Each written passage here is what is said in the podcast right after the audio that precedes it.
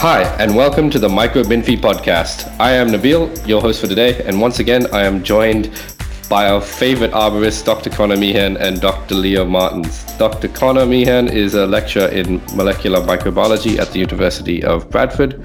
He specializes in whole genome sequencing and molecular epidemiology of pathogens, in particular Mycobacterium tuberculosis and genome based bacterial taxonomy. And uh, Along with me is Dr. Leo Martins, who works with me and is head of phylogenomics at the Quadram Institute Bioscience.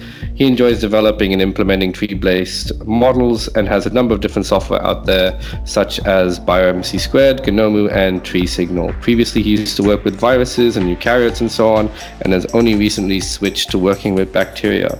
So thank you both for joining me again for another episode about the dark world of Bayesian magic. Thank you. Let's do it. Let's do this. All right, let's let's fire straight from the hip. How we were recently we were previously talking about all of the theory with Bayesian. Let's talk about how do I get started? What's the simplest toy example that I can start playing with to get my head around what this is actually doing? So, the, so classically, the there's there's this class of uh, graph models that uh, that you can start playing with. So basically, it's a language. Uh, so the most famous it's Stan. The oldest one I think is called Bugs and WinBugs. And now you have this. Uh, the Stan is also quite old, but it's quite famous. And now we have another language. It's like a it's a programming language, uh, which is called Rev, which is for Rev Bayes. So I think I would start if if I had to to learn Bayesian statistics again, I would I would start with Rev.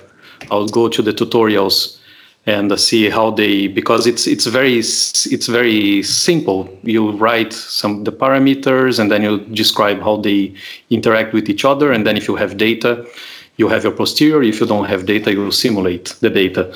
So i think this is this would be my first day on on the bayesian you know playing with with bayesian models so rev model and stan because stan is also quite famous so uh, i think it's developed by andrew gelman and, and others and they have this so-called plate notation that basically you draw it's like a flow chart and then you have circles and squares and then if it's a variable it's something and then you have arrows t- telling which one is conditional on which. So you know you can describe your model by, by drawing. So i would agree that the graphical models can be quite easy to help you understand how that works. And rev bayes their tutorials outline how all these work if you want to get into toy examples, as in toy data sets and results that can come biologically, there is a course called Taming the Beast, mm-hmm. which is run in person every year, actually multiple times in multiple parts of the world. But the whole program is online as well. And Taming the Beast does introductory tutorials, at, at intermediate and advanced tutorials. Most of them are actually based around eukaryotic work, so it's a lot around bears and uh, these kind of data sets, but they're very, very good for understanding what you're putting in and what's coming out at the end of it. So I would say learning the Rev language or similar, like Leo said, is good because you start to understand all the different aspects of the model truly, and then these Taming the Beast or Rev Bayes associated tutorials can help you work through some actual data to get some answers. Okay, that sounds straightforward. Uh, so let's say I want to start using more Bayesian, more ad hoc in my bioinformatics. Let's say I've got a new method and I want to do a Bayesian approach in, in that to find a particular answer. Is this easy to build into my current way of how I write my code, or do I have to start from scratch. Yeah at some point you need a collaboration. You want to talk to some you know to a statistician just to check the, the things. So for instance i did my phd in bayesian uh, phylogenetics and my first first author paper had a mistake on it. And uh, and then somebody published a correction on the thing. So this is just to say you know i, I felt pretty confident on my model and it was wrong basically and i was the reviewer for the paper and i had to accept because they were right and i was wrong so you know it's just Man. so, so it, you know it's just to say that you, you have to uh, uh, even even if you feel very confident and even if you check if you check everything that you could, you can still have some some silly mistakes because writing the proposals and writing the the models, the conditionals can be quite uh, convoluted. So yeah. I often run I, any of my analysis by somebody else as well, just to be mm-hmm. sure. Yeah. If you really want to to start playing with, you know, uh, let's say writing software or checking or trying to make a Bayesian version of what you already have, I would suggest start with. Uh, there, there are two ways. One of them is simulated annealing. Simulated annealing is like a, uh, it's it's the optimization version of Bayesian models. Instead of estimating the the full posterior probability, you just try to optimize what's the best value or what's the best set of values. So since it's an optimization, even if you wrote something wrong with the with the conditionals, as long as the as the best value is the same, your simulated annealing uh, will still work. So even when I'm writing models in software, I, I have always implemented a simulated annealing version just to see if it's going to be the maximum likelihood estimate, let's say. Another alternative would be to play with ABC, with approximate Bayesian uh, uh, computing. Computing, thanks.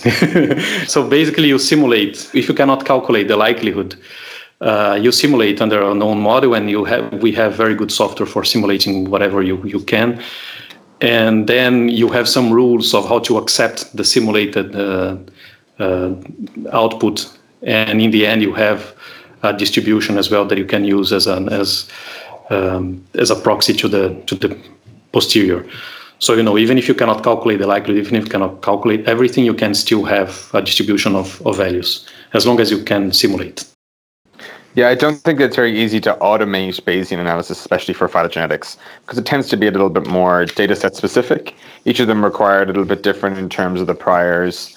And so that's why I would often say I'm good at building phylogenetic trees for certain organisms, but not others. And that's when you want to collaborate with the biologists so they really understand what's happening underneath, or more quote unquote true Bayesian statisticians who can maybe extend a model to to suit the needs if yours is a little bit more unique. All right, so let's just say I'm a simple user of an existing tool, and we sort of touched on this in the last episode. But how do I interpret the results? I mean, I've been running I've been running this program for a few weeks, and I want my estimate. You know, how do I know this is done? How do I know uh, if it's more or less correct? There's a couple of different packages that will allow you to look at what we call convergence to see if as you run the MCMC longer and longer and longer, are we really exploring any more of the data space? So the one that's used by the vast majority of people is a program called Tracer, uh, and allows you to visually look at all these different parts, look at these ESS to see if you've gotten enough independent sampling, and to compare across different runs to make sure that it's done. I often will run the model four or five times, compare them as well to make sure that independent runs are also doing. There are alternatives to Tracer, which I guess are not used as much, but sometimes can be better, like uh, RWTY, which stands for Are We There Yet, which is an R package. Um, and there are other ones, Bonsai also, and it depends on, there's lots of different ways to look for convergence. But that's that, that's often what we want to look for as a first step to see if we're done. Mm-hmm. Yeah, in the non-phylogenetic context, there is CODA, and I think Tracer in, uh, borrowed some some things from from CODA. CODA is also an R package, and I like Are We There Yet because it can actually it calculates the distance between the trees. So when you have a sample, a posterior sample of trees, it calculates the distance between them, and then it plots. I think it's an MDS. So actually, you can see how um, how your your trees are are moving in the in the tree space and uh, and so if you want your estimate as i said you know i want to see the, the uncertainty i want to see the, the credible sets. But uh, the, the most common one since we don't have an average tree the most common one is called the map. So it's the maximum a posteriori tree so it's the tree that appeared more frequently in the in the posterior sample. And for the continuous variables, you can have means and medians and so forth. So often when you're running it, you're you're running at, at each set, you've got a tree with all the data on it, and you've got a log, and we're using the mm-hmm. log file in order to look for conversions and make sure that we've finished. And we mm-hmm. may have a lot of um, parts of the data in there that we actually care about, like maybe the mutation rate, etc. And that often comes from the log. And then the trees basically get combined to create this um, maximum a, a, credible set tree. Mm-hmm. And that's our estimate or the tree that goes as figure whatever mm-hmm. with the uncertainties put onto it. And there, if you're looking again at phylogenetics and you want to be putting uncertainties on, there are programs to do that. FigTree is one that's very good for putting uncertainties on, but it is by far not the only one that's out there because you want to make mm-hmm. sure it's not just the tree that you're putting into your paper. You also want to be putting these uncertainties onto that. Mm-hmm. Yeah, and at least in theory, so if you run your program for one week and then uh, you check the convergence, the convergence looks like it's going somewhere, but you're not satisfied yet. Uh, you can, if you if you have the exact same parameters, so if the model is identical, you can run it again for another week, and then you can merge the results from both of them. You can assume that they're independent samples. Um, like to, bootstrapping trees. Yeah. yeah. Yeah. So I'll often run four or five times, and I'll run the chains very long, merge them all together into one, and then thin it down to maybe ten thousand samples. So I get really independent runs in between it, and it's often overkill, but I'd rather be overkill than underkill mm-hmm. if underkill is. All right. Well, that's that's uh, well, that's a fair bit to digest for everyone. but um, so, where do we see Bayesian software in the wild, at least as far as the phylogenetics is concerned? Which are the most famous software packages? I mean, Beast is always the most famous. Uh, I would say, for multiple yeah. reasons. One is a very nice graphical interface, which means you can do a lot of the easy stuff in there. Um, pretty stable software that runs quite well on a lot of different architecture. Like it's quite well made, and it comes with a lot of things for post processing. It comes with a program for combining and thinning out the log and the tree files for creating that maximum credible tree, with Tracer to look at your convergence and all the other things, and with a lot of other tools in order to allow you to do a full Bayesian analysis. Uh, and there's pros and cons to that. It has a lot of defaults, and those defaults now in the new versions, it warns you when you've not changed any of the defaults to tell you that you probably should be changing these defaults. Oh, that's clever. That's it, it, clever. Yeah. it used to not. So often you would see a paper and they'd run it for 10,000 um, runs, and that's just the default in Beast, and you're like, that's definitely not right.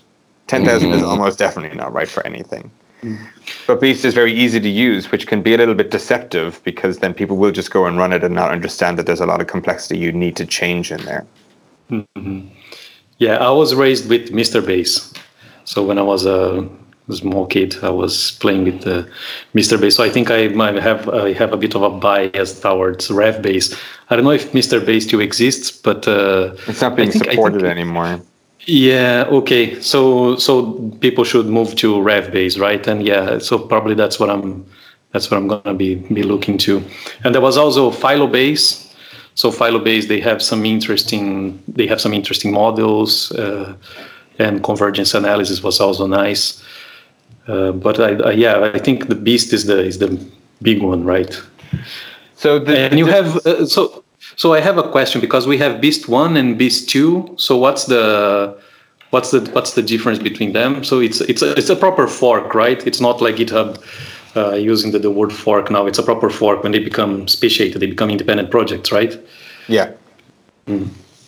They are, yeah. So Beast One is, and Beast Two are run by different groups now, mm-hmm. um, with Andy Rambaut and Alexei Drummond, and they do similar things but slightly different sometimes. Mm-hmm. And what what's important to realize is that Beast creates time trees almost exclusively. It is not just creating Bayesian trees can be non they don't have to be time related. They can also mm-hmm. be evolutionary distance related, like we often think of for maximum likelihood trees. So, but Beast will only build time trees, as far as okay, I'm aware. Okay. Whereas so they always Mr. they always have a clock model there. Yes, it's always you have to specify mm-hmm. some kind of clock. Mm-hmm. Whereas Mr. Bayes, PhyloBayes, and Rev Bayes will build any type of tree that you need. So Rev Bayes is fantastic. Um, it runs very, very well. It's very, very um, robust and also in the way it gives you a lot of options. But it's written in what's similar to an R language, so it can be very, Mm-hmm. very off-putting to new people because you have to code it. You have to say, I want this prior with this distribution, and it makes you think about every single aspect of the Bayesian analysis, which is actually a good thing because you really should be thinking about all these aspects. But it can be quite off-putting to people who are trying to learn Bayesian and learn coding and learn and learn and learn everything. It's- and an MCMC state in RevBayes means something different to what it does in Beast. Yeah, I think I yeah when I when I was playing with uh, Mr. Bayes, so basically the the first versions you didn't have a, you didn't have any clock model. It was like a like RAxML or Yeah. uh, IQ-TREE. I think people assume that Bayesian trees mean time trees, and that's not true just because Beast is so popular and it only builds time trees. Yeah. Can you build up time tree without Bayesian? Is, there- is there Uh, counter counter technic- software? Technically, yes. You can use what's called LSD, uh, least squares deviations, where you build a maximum likelihood tree, which you then feed to it with a mutation rate and sampling times, and it'll build a time tree from that. And it works quite well for a lot of different things, and it's definitely being actively developed and getting better. Uh, and a lot of the time, it tends to get you the same tree if you only care about the time tree and nothing else. Sometimes, Okay. but a lot of the work of LSD, if I'm honest at the moment, is people comparing it to Beast and running both and saying, "Oh yeah, it actually did do as well," but but it may not. So maybe you should do this all the time. And it's like, okay. And one of the, I think it maybe it was the first software for estimating relaxed clock models, uh, multidivtime. So I don't know if we can call that uh, Bayesian. I think it was an empirical Bayes because it fixed the, the tree topology to the maximum likelihood one. So basically, you give the, the one tree, and then uh, you give uh, node estimates time time estimates for the nodes, and then multidivtime try to estimate, try to make that. Uh, So just jiggles model. just jiggles the branch lengths. Yeah, That would run pretty fast though, wouldn't it? yeah, because Yeah, it, and- assume, yeah, it assumes the curvature around the maximum likelihood. And LSD runs really, really quickly. So uh, sometimes what's a, a, a way of thinking of it is those, those maximum likely approaches basically split everything up. You build an alignment, end of sentence, build a tree, end of sentence, build a time tree. And then Bayesian actually really should be doing the alignment and the phylogeny and the time and the entire model all as one thing.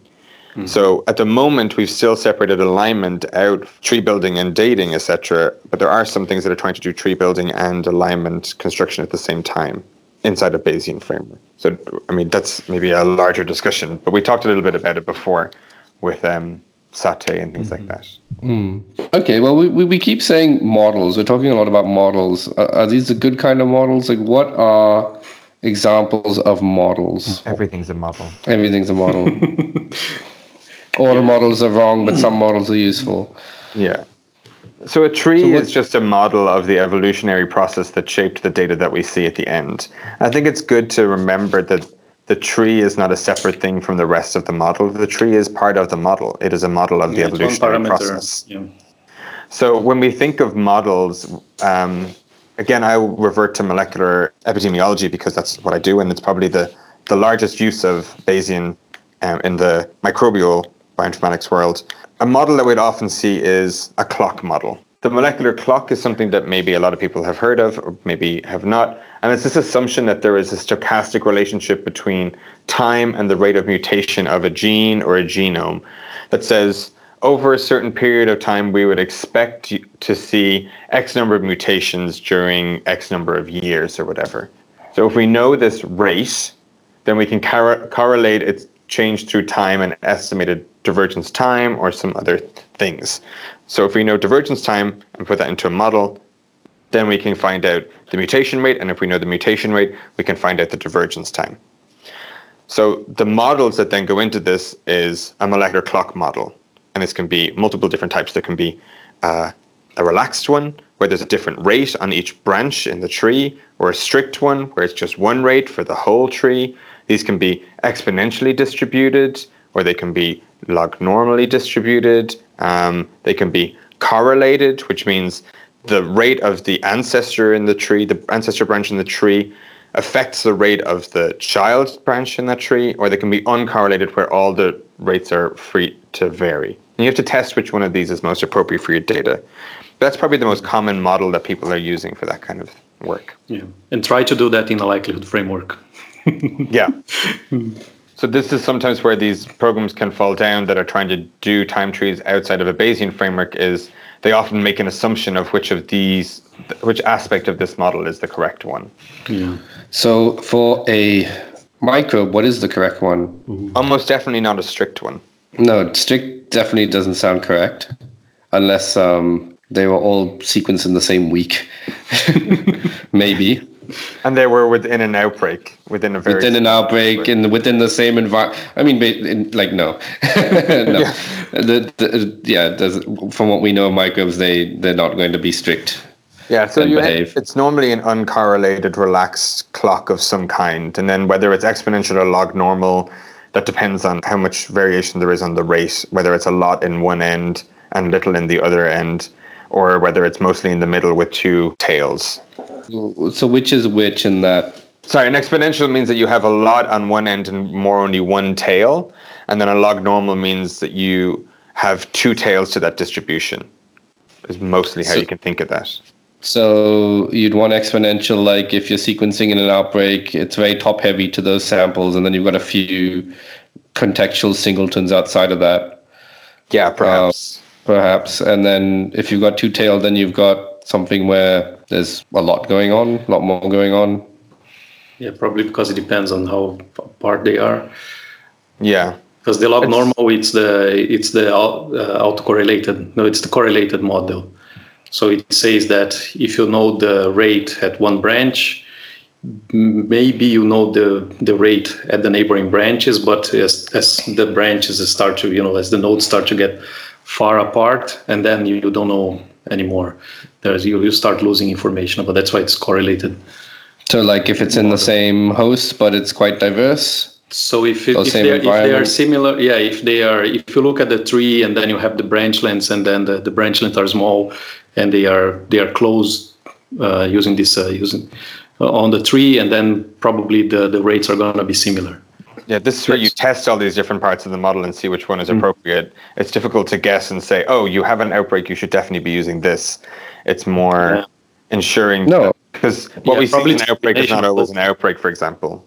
Yeah, but then, uh, but then that begs the question: if if we run all, well, we don't run strict, fine. Mm-hmm. We run relax, we run correlate, we run we run exponential, we run log. But, but how do we pick?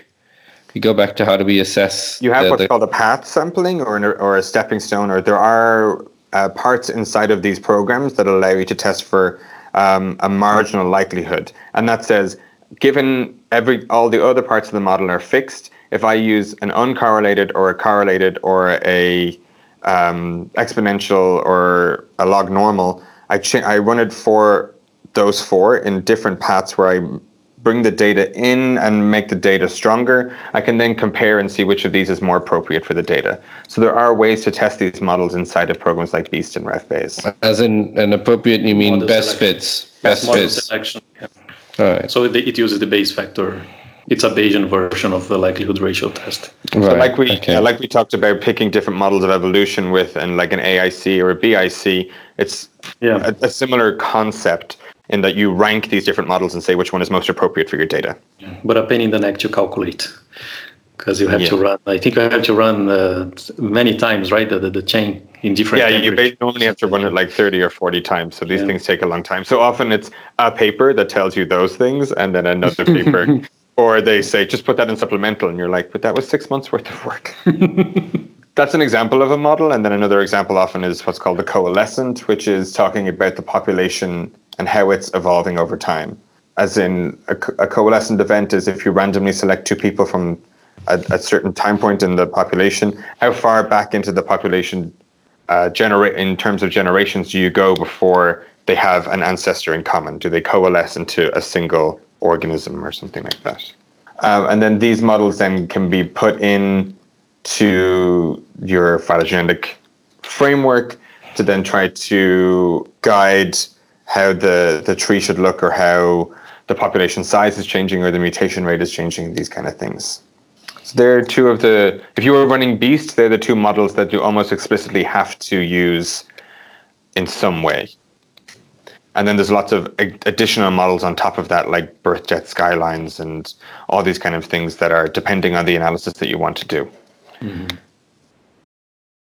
So there was one paper by uh, Sebastian Duchêne and, and, some others where they calculated the clock rates for a bunch of different organisms and they oh, just put that, that on a paper. Yeah, it was like a cheat. It looked like a cheat sheet for for molecular clock. Yes, How do you I use that as my justification of why I picked a certain rate over other ones for my papers.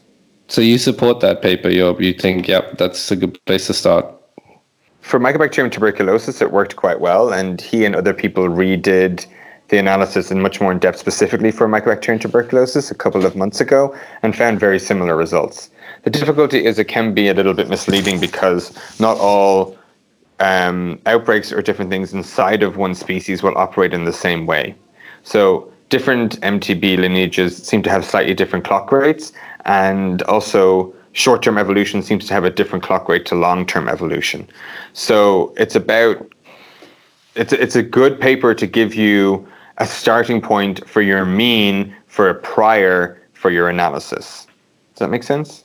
Yeah. So yep. It said it said for MTB it's around 10 to the minus 5. So I often set that as my mean, but allowing it to explore other other um, values around that. I don't then just say this is the rate for MTB. Mm-hmm. But it, definitely gives you an idea of what kind a of ballpark, ballpark yeah. you should be in. So okay, so just to close this session, uh, any final tricks of the trade or war stories from both of you, just to avoid coming into falling into common pitfalls or of, of, avoid raising the ire of the Bayesianists? yeah, there's a, there's a neat trick that I remember. Uh, where was it? I think it was in one manual of uh, Mr. Bayes. Anyway, in the because it's it's in general in Bayesian uh, there's a trick that you can simulate. So instead of instead of running your software with your data to have the posterior, you can run the software with the same parameters, with the same settings, but with no data whatsoever, and look at what you're gonna have from it. So look at the at the you know the posterior uh, of this uh, in the absence of data, which is the prior. So you can compare the posterior and the prior and see because the, in, in, in phylogenetics and in you know in real life usually the models they are not uh, non-informative. So you have very informative uh, prior distributions. And so if you run i think you can do this with beast maybe by creating an alignment just, uh, only with Ns i think right? Yeah you, you just you just there's a button that you press and it runs it into the prior so. Ah okay yeah. So it yeah because it's a it's a, it's a it's a, a nice trick that it, it's a, yeah. became standard uh, so you run it like this, and then you see what would be the, the, the, the, prior distribution, so, so that you can have an idea.